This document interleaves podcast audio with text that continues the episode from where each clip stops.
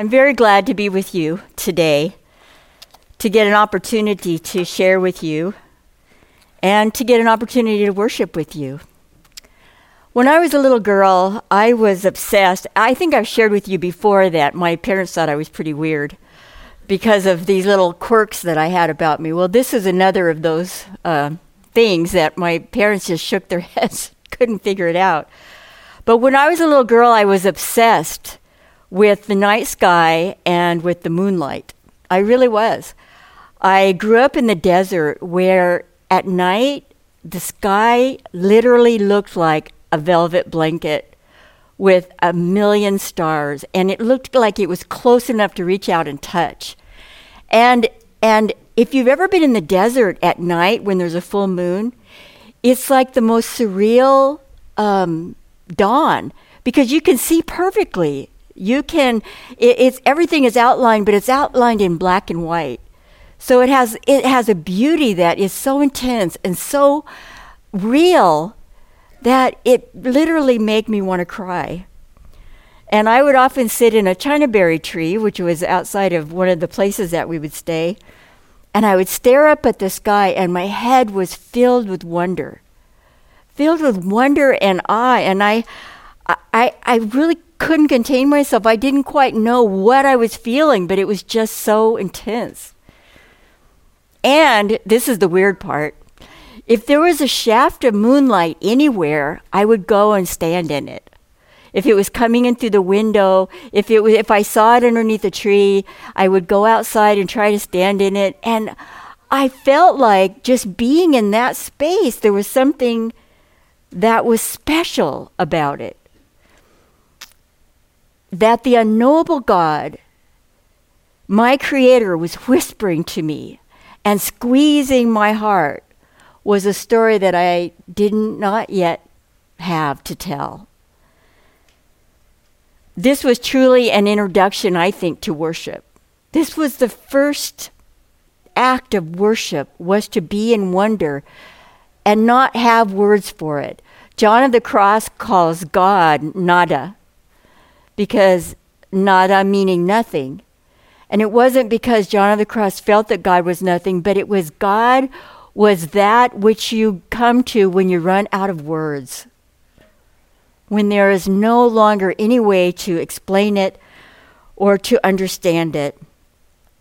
And that the, the very essence of God was reaching into my humanness and reminding me that there was something or someone bigger than me and that I was not alone was an intricate part of worship. But I want you to be mindful of what I'm telling you because this worship was not dependent on my words, my prayers, my songs, my scripture. It wasn't really dependent on any of the things that we associate with what we do in worship. But that experience of that first experience of worship was about listening. It was about an openness. And it was finally about a communion that I didn't quite have a handle on, but that I was willing to admit was a mystery that I wanted to be in integrated with. Today, we continue to explore Scripture and the historical understanding of the purpose of church. Summed up in the six great ends, we've looked at the proclamation of the gospel, we've looked at the shelter, nurture, and spiritual fellowship of the children of God. And today we focus on the third great end, which is the maintenance of divine worship. Will you pray with me? God, I and even remembering those moments, I feel such emotion welling up inside me. I pray that you will calm my trembling heart as I remember the way that you approached me without me knowing your name, without me knowing any doctrine, without me knowing even the story yet you approached. And I know, God, that it is your spirit that approaches us this morning. And I pray only, God, that we might have a spirit of listening, a spirit of openness, so that we might experience that communion with you. Amen. What I didn't know when I was a child was that I was experiencing what humankind, I think, has been experiencing since all from all time. That we as humans are, we seek our meaning and our purpose as a natural course of development. That's one of the first things that we do is why am I here? Who am I? It's part of our DNA, and I believe that that question is the first step in worship because we want to know what this is all about. We want to know where we came from and why we're here. So we discover places of ancient worship and we realize that we're not the first ones in trying to understand this. We're not the first ones who are trying to make sense of the relationship to the rest of creation and beyond. Now, the baby effort of this is the Jewish religion. The Jewish religion is about 3,500 years old. So we know that at least 3,500 years ago, people were stopping in the desert and piling up stones and worshiping as a place, a sacred place, to remember, a marker, to remember what God was doing for them. But then we understand that 4,000 years ago, Stonehenge, there were people who were sitting out looking at the seasons and understanding that somehow the seasons and the nature was speaking to them about a holy and divine. And then we have the pyramids, which were a place of burial, but also a place of worship. And they were 4,600 years old. And then we have Newgrange, some place I just visited this past year in Ireland. Newgrange, believe it or not, is older than all of these. And Newgrange is an ancient burial site and also a space of worship. And the hieroglyphics are so old, nobody has been able to interpret them or unlock the key to them. They're over 5,000 years old.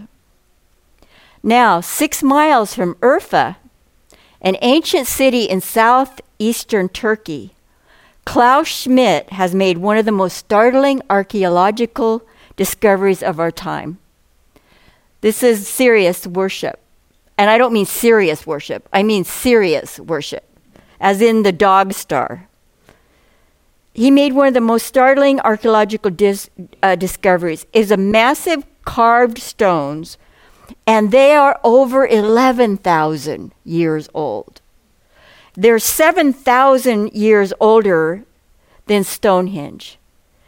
They're, they are crafted and arranged by historical people who, at that time, had not yet developed metal tools or potter, pottery. All they knew how to do was arrange huge rocks. Why did they do that? The megaliths predate Stonehenge, like I said, by 7,000 years, and the place is called Göbekli Tepe. And Klaus Schmidt, a German archaeologist, has been working here for more than a decade. And he points to the great stone rings, one of them which is 65 feet across. And he says, This is the first human built holy place.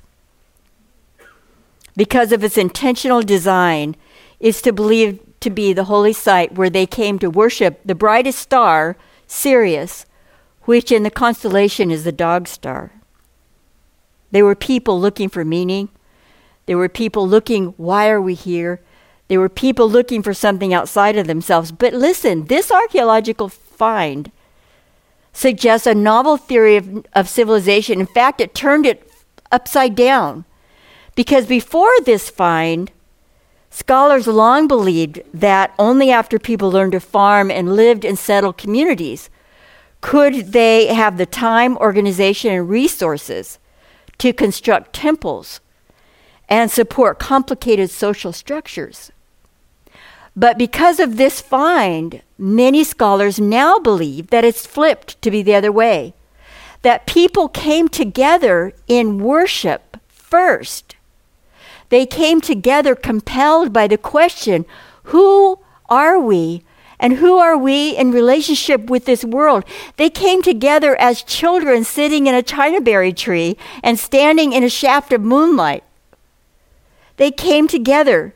The extensive coordinated effort to build a monolith literally laid the groundwork for the development of complex societies. Worship and human questioning of our existence is what pulled people together and created community. Our scripture lesson today is from the book of Deuteronomy. The book of Deuteronomy is a series of sermons by Moses.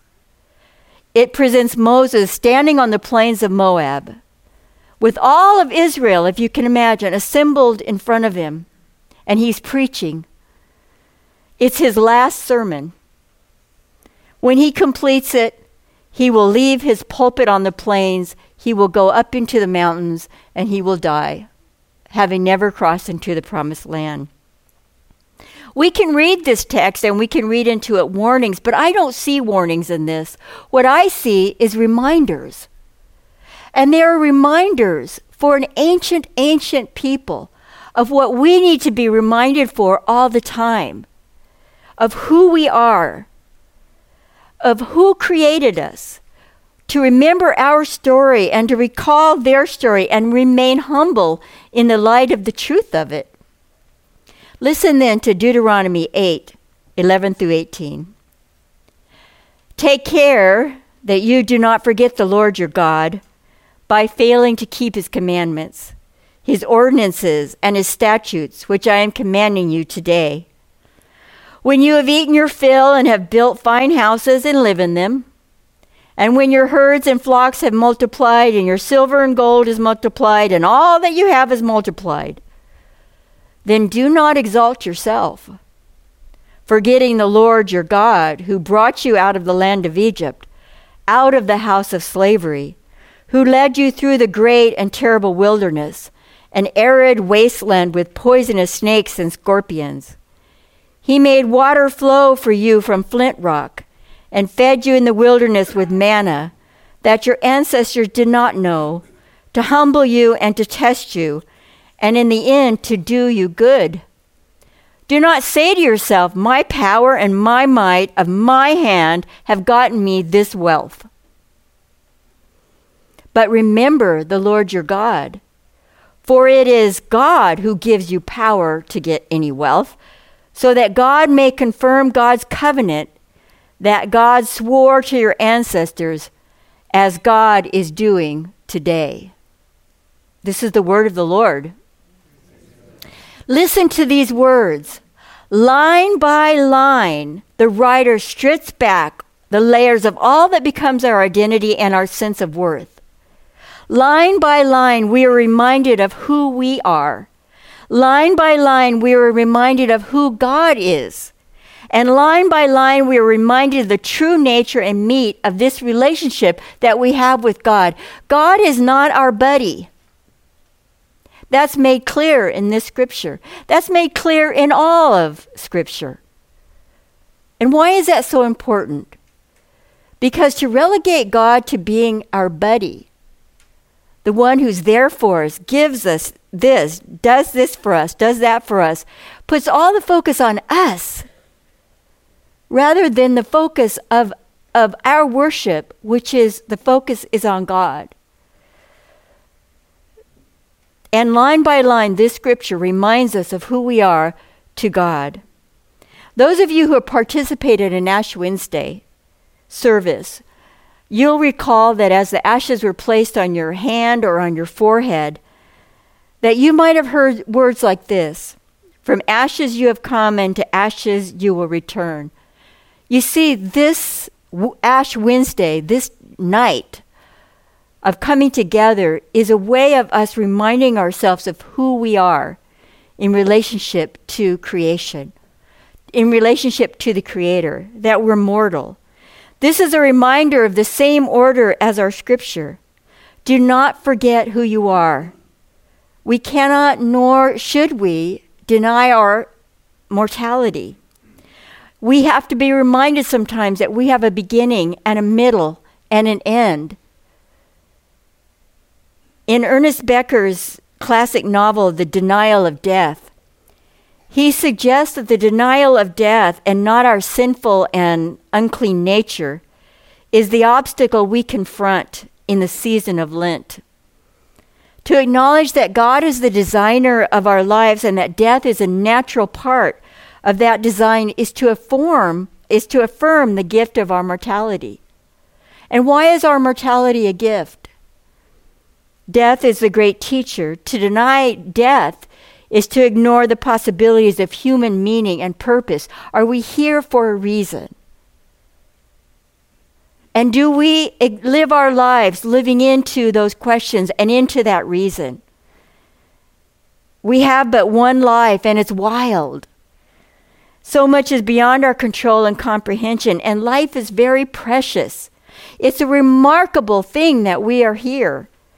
We're, we are to honor the privilege of existence, and knowing ours is limited, and to do our part to assure that the next generation will have the privilege and opportunity as well. We have this, in Mary Oliver's words, we have this wild and precious life, this one wild and precious life. And how shall we live it? That's the gift of mortality. It is a reminder, an intensity, an intensifier of what we are doing right now in the moment. But most importantly, we are called to keep our attention not on what has been created, but on the source and the author and the great Imagineer of everything that has been created, including us. It's based on the understanding that our Creator is not just intimately engaged with us.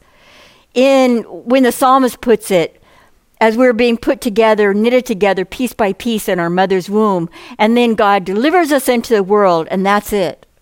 No, this is a reminder that God continues to guide and inspire and discipline and equip and comfort, protect and provide for us our whole life long. When I do memorial services, this is such an important uh, experience of God that I want to I want to relate to all of those who are there gathered to celebrate this person's life. To say to them, God was with them when they when they had their first cry and their first tear, and God was with them when they fell in love for the first and last time, and God was with them when they breathed their last breath. That God is not separate from our lives, that God is our creator, the source of everything. And this is a joyous reminder, I believe, that our Creator has chosen to have an active relationship with us rather than one based on subjugation and slavery, rather than God being the puppet master or, or, or the great dictator or Santa Claus or the tooth fairy or whoever else you want God to be. The scriptures remind us of the reality of God of who God really is, apart from our illusion, apart from the, the God that we have created in our own image that serves our own needs. We are invited to come back to be in wonder at the God that really is. Who are we? We are the created. And who is God? God is the creator. Now, if we take all of these pieces together and we understand that the worship, worship is in the DNA of people. I mean, I know the, the earth is 4.3 billion years old, and this was only 11,000 years ago that they discovered this. But what's to say in the centuries to come they won't discover it further back than that? All I know is since time has ever been, that we have had a need to worship something outside of ourselves. So it's in the DNA of people. And we take those pieces and we take the reminders from Scripture and the warnings from Scripture and the relationship of creature to created. Is it any wonder that we would regard worship, and I mean worship, along with services of worship and acts of worship, as the very heart of everything that we do together as a people? It would be no surprise to understand that worship is the heart of everything we do together in a church. The word the words of the great ends really don't inspire me much. When it says the maintenance of divine worship reminds me of like a, a somebody in overalls sweeping up the church afterwards.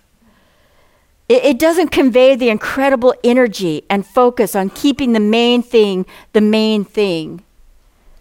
It's, but I understand that what it's talking about is not talking about preserving any particular music or language or form of worship. Worship is not preservation of all that has been done by those who came before us, although we want to honor those things. Otherwise, but if, if that was the whole purpose of it, then we as Presbyterians would still be limited to singing the Psalms without accompaniment, to hour long sermons, God forbid, or even to a Latin Mass. Rather, the maintenance of divine worship means that a mark of the Christian church will always include worship because it's what we do. It's the heart of who we are as people learning our faith.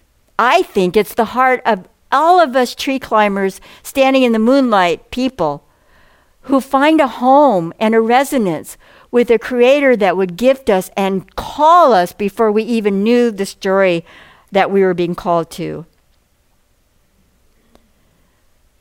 It's what we maintain wherever the church gathers, in whatever time and place. It's a mandate to remember who we are and who God is. It's a reminder that our relationship with God is at the heart of every relationship we have with the created world, not just with each other, but with all of the world. It's permission to joyfully celebrate a God who loves and gives and is faithful and constant. God doesn't change who God is. It's an invitation to express the deepest part of our humanity from all time. You know, every week, it's a, a great deal of thought and prayer goes into every worship service that we have. You may not know that. You may think that we all just whip together at the last minute. You'll know when that happens, believe me. But we actually pray about it. We actually think about it. We study it. We think of the flow. We think of all of these things so that you will have an openness and an invitation to experience God. That's our job. Is to create, is to open, throw open every door that we can think of so that you might experience God that you might be awakened to notice and see and pay attention to the Spirit of God moving among you. But I guarantee you this that the very best way to enhance, to deepen, and to experience God in the most profound way in worship is what you walk through those doors with. And when you walk through those doors with remembering who you are and who God is, and to remember with awe and to remember with mystery. By your humble sense of your place in God's story, by your willingness to trust your Creator enough to follow the way that has been provided for you by the teachings and by the revelation of Jesus, you follow. I guarantee you that those experiences will shape you and deepen you and allow you to experience that open door in a more profound way than anything we can come up with. That's your work. That's your work. While we're working all week to do all of this, you have your work to do as well. May God bless you in that work. And maybe Maybe along with the work that you have to do, I encourage you. Sometime find a shaft of moonlight and stand in it. Sit on a hillside. And if you're able, climb a tree and simply gaze in wonder You'll be amazed, simply amazed, at what might come to you the next time you come to worship.